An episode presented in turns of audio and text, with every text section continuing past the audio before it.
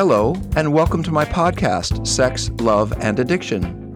This show was created to provide accurate expert information and support for those seeking insight into the painful realities of cheating and infidelity, sex and porn addiction, as well as the relationship between chronic drug abuse and paired sexual behavior, commonly known as chemsex.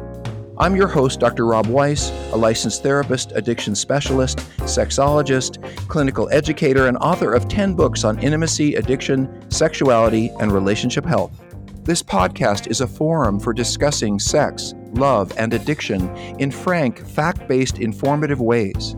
My primary goal is to bring you clear advice, opinions, and feedback from some of the world's most renowned experts in human sexuality, trauma, addiction, mental health, and relationship intimacy. This show is sponsored by Seeking Integrity treatment programs, which are also dedicated to providing expert focused, highly specialized residential treatment for men struggling with sex, porn, and related addictions. You can learn more about Seeking Integrity and my work there at www.seekingintegrity.com. Now let's get started. Hey, everybody, I have an absolute treat for you today. I don't know how I ended up lucky enough to become friends with such wonderful people, but this is one of those wonderful people in my field who I really count as a friend and I have tremendous respect for. The person we're going to be talking to today is Dr. Christine Courtois. And Christine is someone whose work I have been studying since I was in graduate school. I know that's something she doesn't want to hear, but I went to graduate school late. It was a second career. But nonetheless, when I started looking at trauma and sexual issues and addiction and what were the trauma therapists talking about in relationship to addiction, my work turned to looking at Christine Courtois. And I want to say a little bit about her from my knowledge about her. I, have spent a couple of years on the road teaching and lecturing with Christine, so I can say that as a person, she is a gentle, powerful spirit. But as a professional, she is someone who's really been um, ahead of everyone. And, and I mean that as, as a woman and as a researcher. She was out there in the 1970s and the early 80s looking at uh, rape in women and how did that affect the rest of their lifespan, at sexual abuse in children. And did that have anything to do with how they acted later in life? Christine is really the first, one of the first people, along with John Briere and Bessel van der Kolk and a couple of really extraordinary trauma professionals who created the field of modern trauma therapy. And so as you know, we talk so much here about addiction and its relationship to early complex trauma. And the person that I point to as being the leader of that field, or one of the main evolutionaries in that field, is Dr. Christine Courtois. Welcome, Christine. Thank you. Thank you very much for that nice introduction, Rob. And, you know, it's been wonderful to get to know you over the past couple of years as well and to be on the road with you and co present and co write. So I think we're kindred spirits in a lot of ways. Well, you know, the first one of the first times I met you, you put a big smile on my face because I listened to your lecture very carefully, and I asked, I w- I didn't ask you, but you were going through the stages of trauma treatment, and I knew that you were in the trauma world and I was in the addiction world, and they're a bit different. And so, what you said just thrilled me. You said the first stage and the first step of trauma treatment is safety, and I thought, well, isn't that interesting? Because that's the first step of addiction treatment is safety. You know, make sure they're not drinking and driving, make sure they're not sexing and you know ha- unsafely, all of that. Um, and I thought, wow, maybe these trauma and addiction things, maybe they have something to do with each other. And the more we talked, the more we learned from each other. And uh, I'm so impressed with how much you really have been thoughtful about this issue for a long time. So maybe you could tell me, because to me it feels like a bit of a disconnect between the trauma world and the addiction world.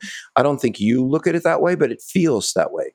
Can you help me understand that a little bit? Oh, I definitely look at it that way. You know, I, I think the uh, it's a little bit of a hackneyed term, but I think saying that there have been two separate silos for years is an appropriate and good way of looking at it, and that those silos are not yet down.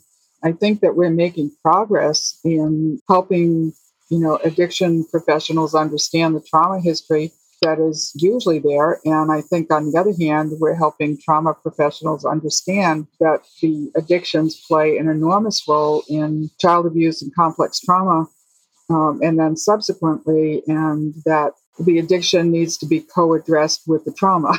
But it's a message that hasn't gotten to the professionals on both sides yet. And as a result, then we have trauma professionals who may be treating people to look at deep trauma when they haven't really been able to even emotionally contain themselves enough to not to stop drinking or to stop gambling or whatever it is that they're doing which undermines their trauma healing, right? Absolutely. Um, and also, something that I found, Rob, that I'm sure you do as well, is they do not understand, by and large, the intergenerational role of uh, substance abuse of all sorts. Mm. Um, and my early research and subsequent research shows that you know addiction is a potentiator of it's traumatic in and of itself, especially right. if, if its parents are, who are addicted. But it's a potentiator of violence in a family, or neglect in a family, or both, um, and sexual abuse in particular. And we often just dismiss that. I've I've had colleagues say to me, you know, oh, this person has PTSD, but when I look at their history, there's no trauma, except that they had one or two parents who were addicted. And it's like, how can you not consider that to be traumatic? you mean my dad drank like a fish? He was bringing women into the house when my mom wasn't looking. I watched it all happen, and then he used to slap me around if I caught him. But I don't have trauma. Right. my dad just drank or once I mentioned those examples in my in my workshops, people will come up to me and say, "Well, you know, I thought it was traumatic when I'm, you know, my dad or mom was driving drunk in the car and we were sitting there just absolutely terrified, and we'd go for these, you know, long drunken drives. So, I mean, they identified all kinds of things that were going on that would be considered to be traumatic and terrifying. And it's funny you say that because I'm just thinking how I feel every time my husband gets behind the wheel. Uh, and you know he's not a terrible driver but i'm controlling enough to feel anxious and i'm sitting on my hands and i'm not trying to not to say things. I'm looking something out the window you know because i'm trying not to be anxious about his driving or control it. Mm-hmm. and i just thought wow what's it like to sit with a drunk parent for three hours when they're driving all over the road? You must be terrified for hours sitting in the back seat. Right. And then your mom is terrified too or yelling at him or and that all is going on for hours that tension that discomfort all of that Mm-hmm. I think you're making a really good point too to make a distinction between with your husband, you've got stress, but with a circumstance with a drunk parent or two drunk parents or a drunk and angry parent, um, you've got traumatic stress. And not only that, but but with my husband, I have choice. I can say, you know, I'm done, I'm not getting in the car with you, or I'm going to drive. Yeah. But you also, as a child, don't have choice. I was just going to say that we, you know, another thing that gets dismissed is the entrapment of children mm-hmm. and their dependency and you know how they cannot easily resist or say no you know it's it's so interesting to me that our fields well uh, when let me explain to you folks out there when dr courtois talks about silos um, what she means it, it, she's not kidding i mean when we are paid in our community agencies for example the money that comes from the government that pays for mental health it goes to a completely different pot than the money that pays for addiction, even though we're pretty much at the point where we understand that addiction is a part of the mental health field. And we've professionalized the addiction field with a lot of mental health support and with mental health workers who understand addiction or actually are addicts themselves. So we're we've gotten past the original reasons why the fields were so separate. Now we're just still dealing with the result of it, which people somehow think they should be.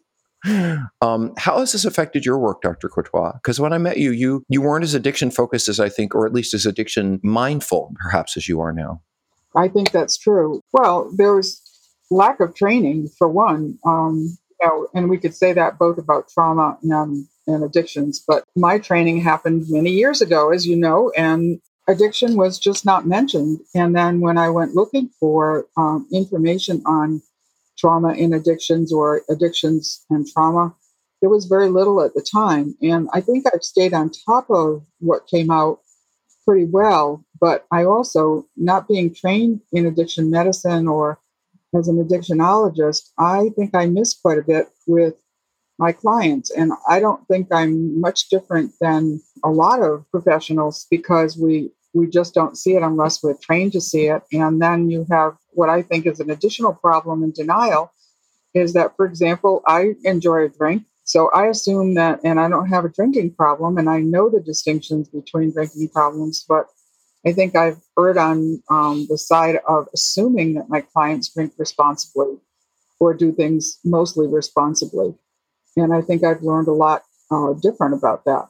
It's so fascinating you say that, Dr. Courtois, because I think about all of the trauma clients that I've served who are so ashamed or afraid to tell me things about themselves because they think I'll judge them. Mm-hmm. And to them, they're such huge things because they have so much shame. But to me, it's like, well, okay, you do that. I, I can understand that. Right. And I, I think that this falls into that, that a lot of trauma therapists don't think, oh, this person might be hiding an addiction, not just hiding that they compulsively, you know, uh, hit themselves or cut on themselves or other things that trauma survivors can be shameful about. Right, right.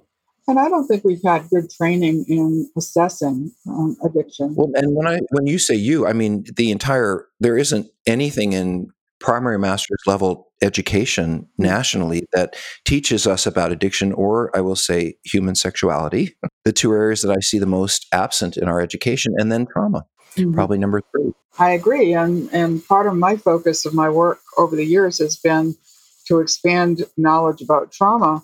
Um, and now, you know, there are these whole areas that really need to be addressed as well.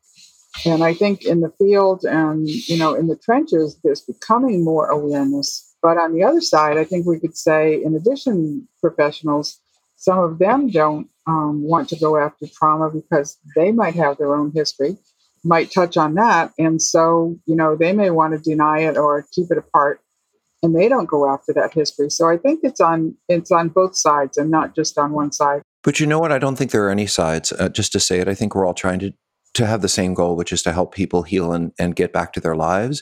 I think it's more a lack of education. You know, addiction people are just trained addiction, addiction, addiction. A lot of them are not master's level people. A lot of them don't know a lot about trauma. A lot of them are not trained, nor would they be able to handle trauma if they were presented with it.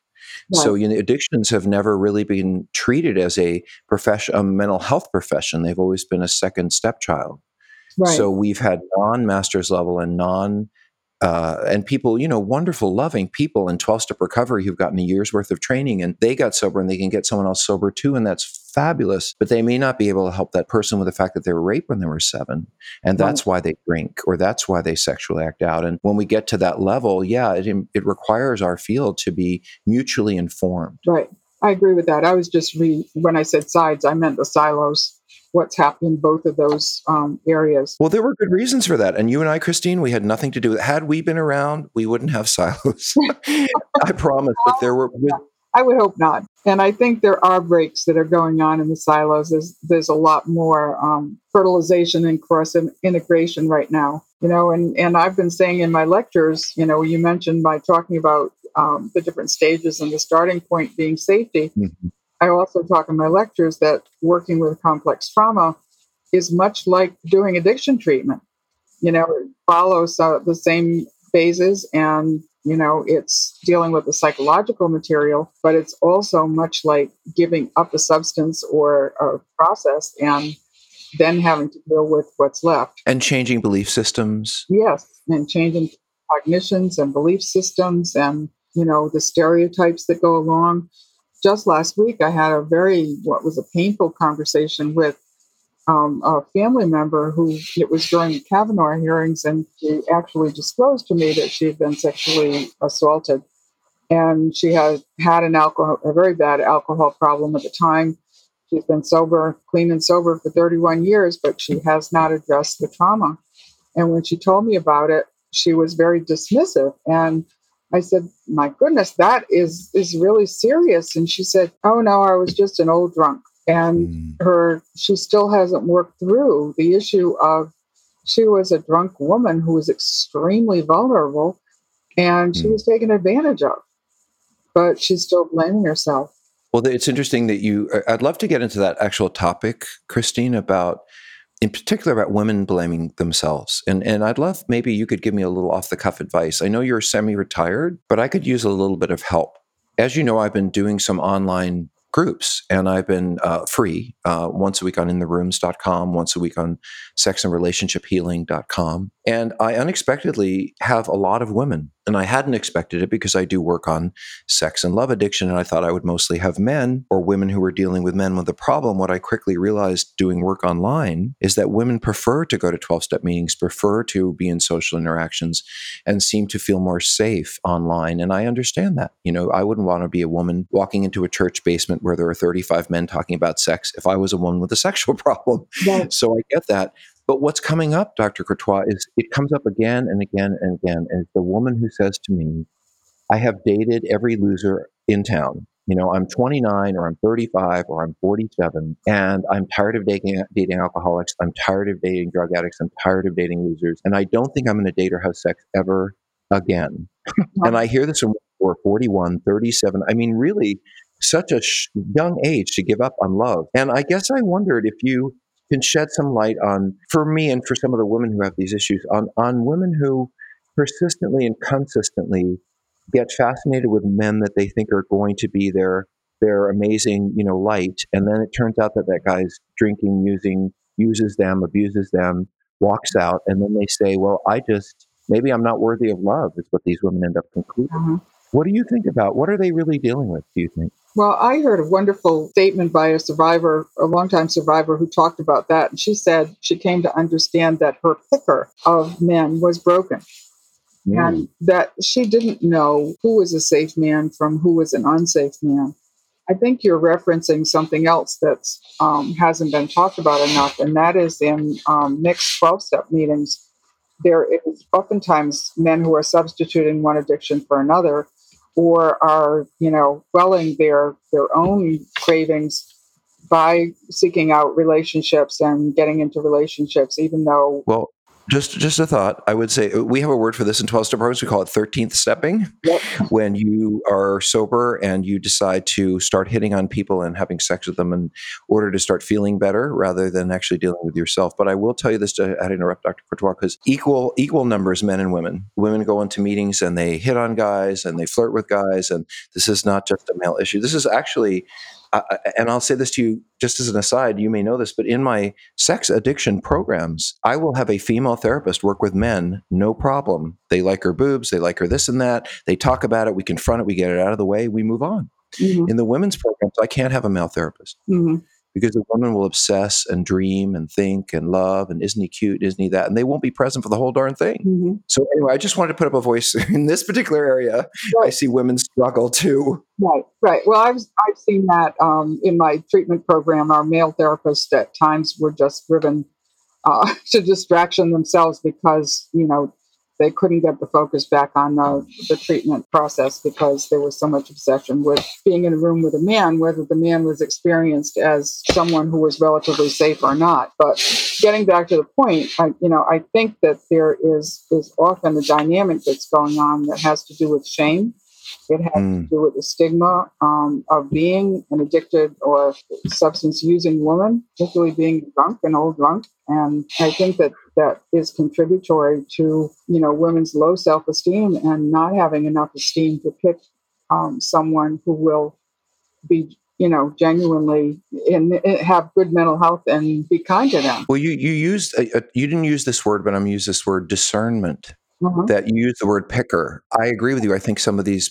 women and some men too end up because of their early experiences and because what they learned about love and touch and connection, mm-hmm. it was wrong. What they learned wasn't healthy. And now they're seeking something that isn't healthy, but what they want is healthy. They just don't know how to get it. Right agree with you on that choice of words. I, you know, discernment is another way of. This was just a colloquial way that this client said it, but I think that that is also another major treatment focus, whether it's trauma and especially interpersonal trauma, or whether it's addictions. You know, there are so many betrayals that have occurred interpersonally, yes. and also when we look at clients' history. And we look at their attachment history and the relational trauma in their primary relationships, resulting in whatever attachment style they have, usually a, a, style that is insecure and a style that was not modeled in terms of security and responsiveness and kindness. So they don't know what they're looking for. Well, but I want to play I want to play client for a minute with you, if you don't mind, because I hear your words and I think, well, I know those were some graduate school, but I want to say it as someone I work with would say it, which is, you know what? I, I, I had a difficult, my dad beat me around a little bit. My mom, you know, was in and out with my dad and they drank a lot, but so what? I'm 35 years old now and I can make my own decisions and I'm an adult and um, I don't see how, you know, and they fed me and they clothed me and they were always there if there was really an emergency. So I don't understand how that can have anything to do with who I am today. Mm-hmm. And that is what I think, I don't know about you, but I hear that a lot eh, when some folks walk in the door. I do too. Well, I try to make clear that I'm not trying to demonize parents and no parent right. is going to be um, in the direction of 100%, you know, all good or 100% all bad, uh, chances are. So there are likely to be a lot of ambivalent feelings, and there's likely to be a lot of protectiveness and denial um, because there is caring and attachment for the parent and with the parent. Hey there. I sure hope you're enjoying this Sex, Love, and Addiction podcast. Before we continue, I'd like to remind you that if you or someone you know or love needs treatment for sex addiction, porn addiction, or co occurring drug problems, Seeking Integrity can help. For more information, please visit our website at www.seekingintegrity.com. That's seekingintegrity.com or call us at 747 234 4325.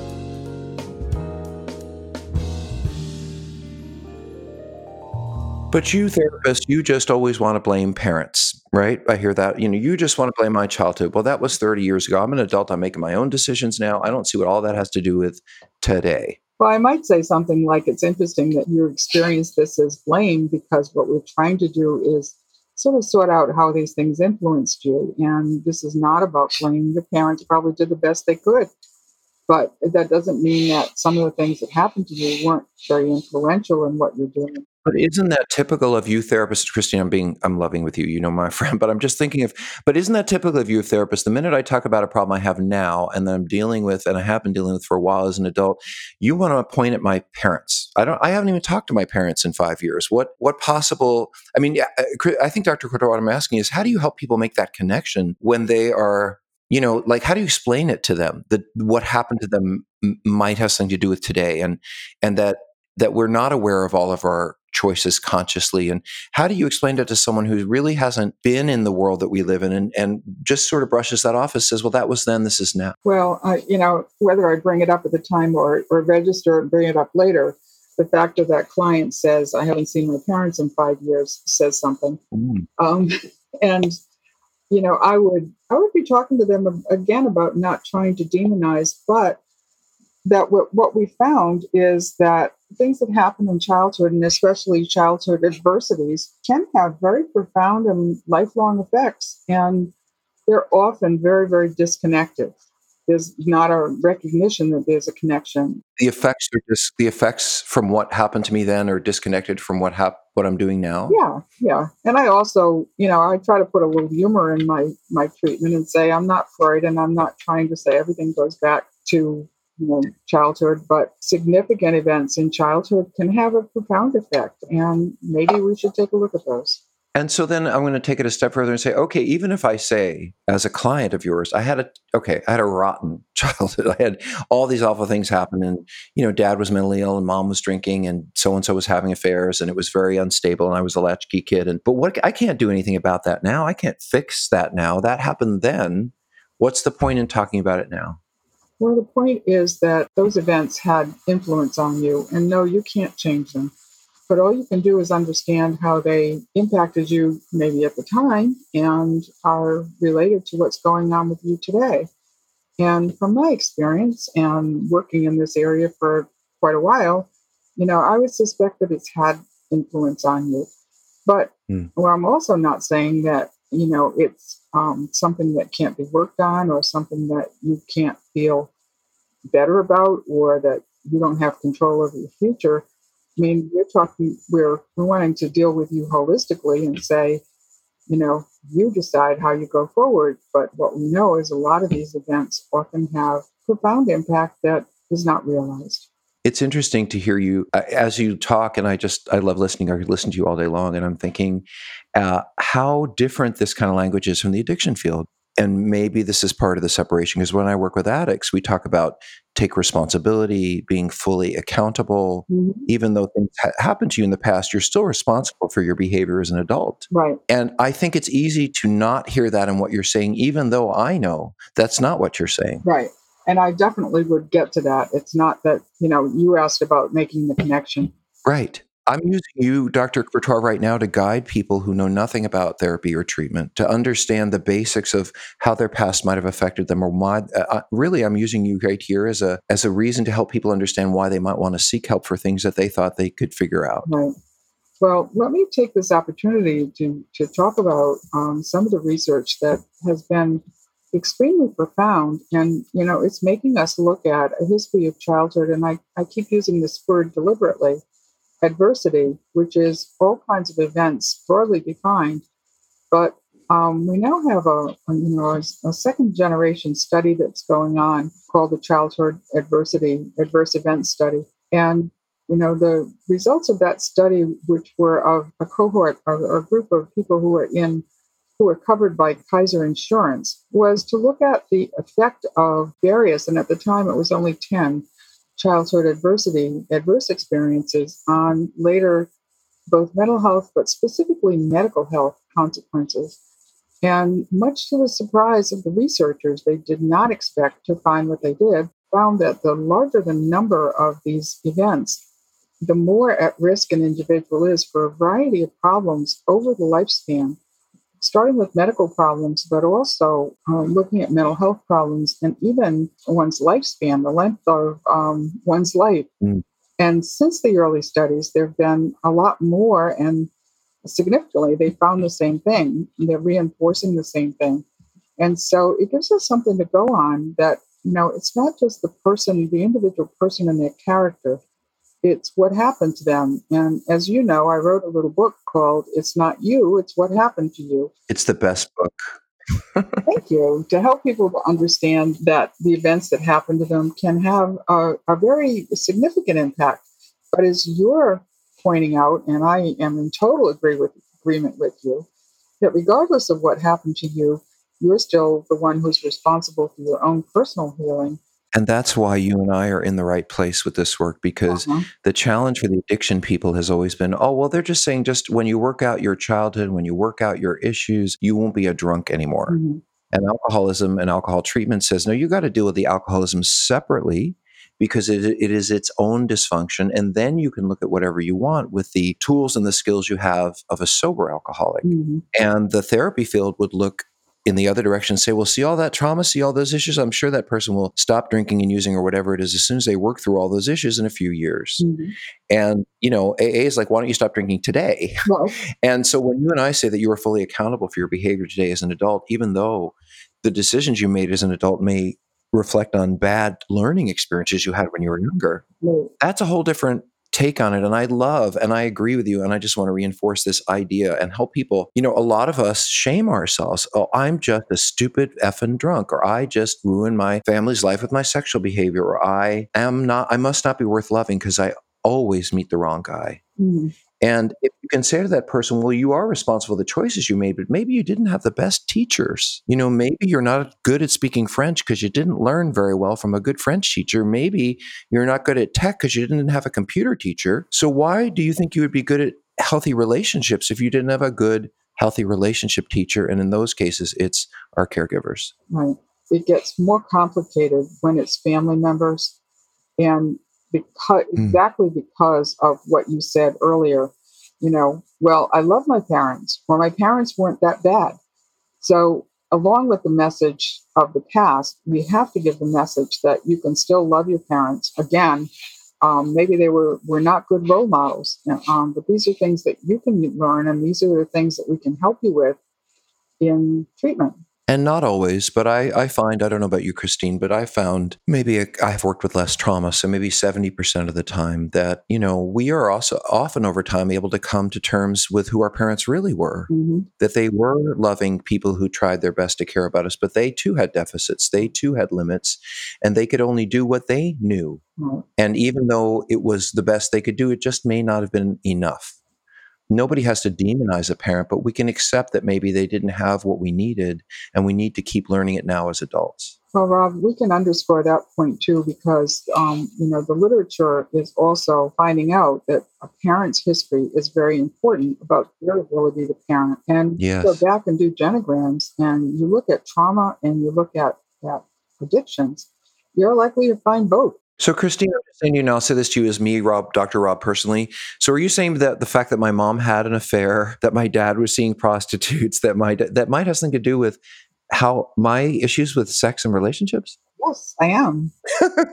I'm not shocked. I'm not shocked. I think you're right. It can be highly influential, but but also looking even more broadly than that, what was their attachment history?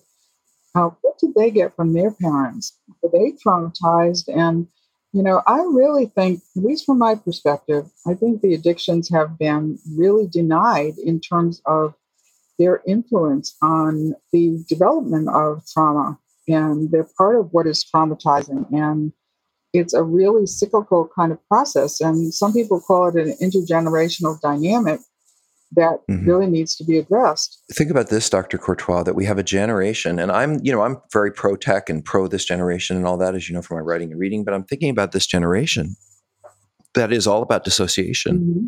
Because they're dissociating into relationships that are not in real time. They're dissociating into communities that, I mean, all the fantasy based connection is, in essence, a form of dissociation. And what is their favorite drug? Marijuana. so this seems to be an era where people want to space out and avoid and distance and not be present and not be connected. Mm-hmm.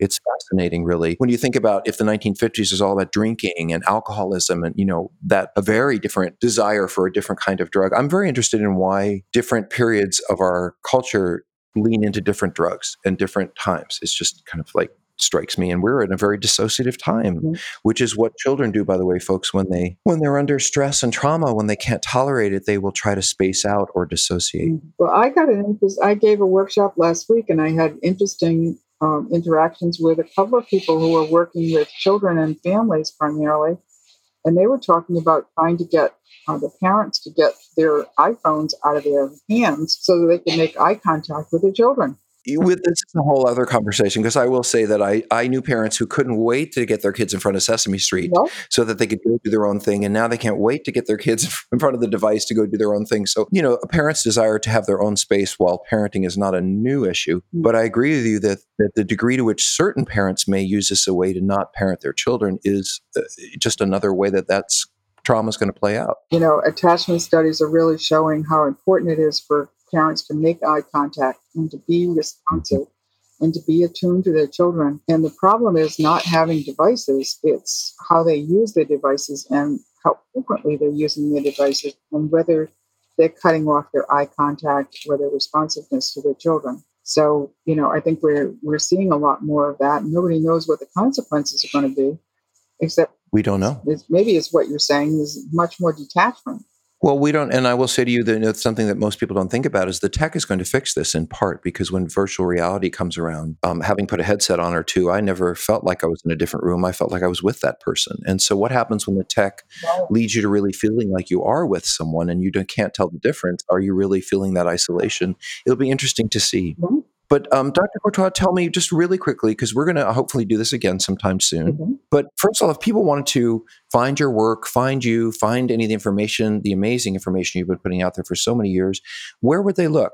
We have a website, drchriscourtois.com. That's C H R I S C O U R T O I S.com. Yes. And about your books, you, doc, you talked about It's Not You, It's What Happened to You, which I love the title of that book. Is there anything else that you would recommend? And maybe online, are there places if people are experiencing familiarity with the trauma trauma issues you're talking about are there support groups is there information online people can get about childhood trauma about abuse and how it may affect adult life Yes, I think that if they just go online and, and Google, for example, um, child trauma and child, child abuse, they will come up with um, some resources.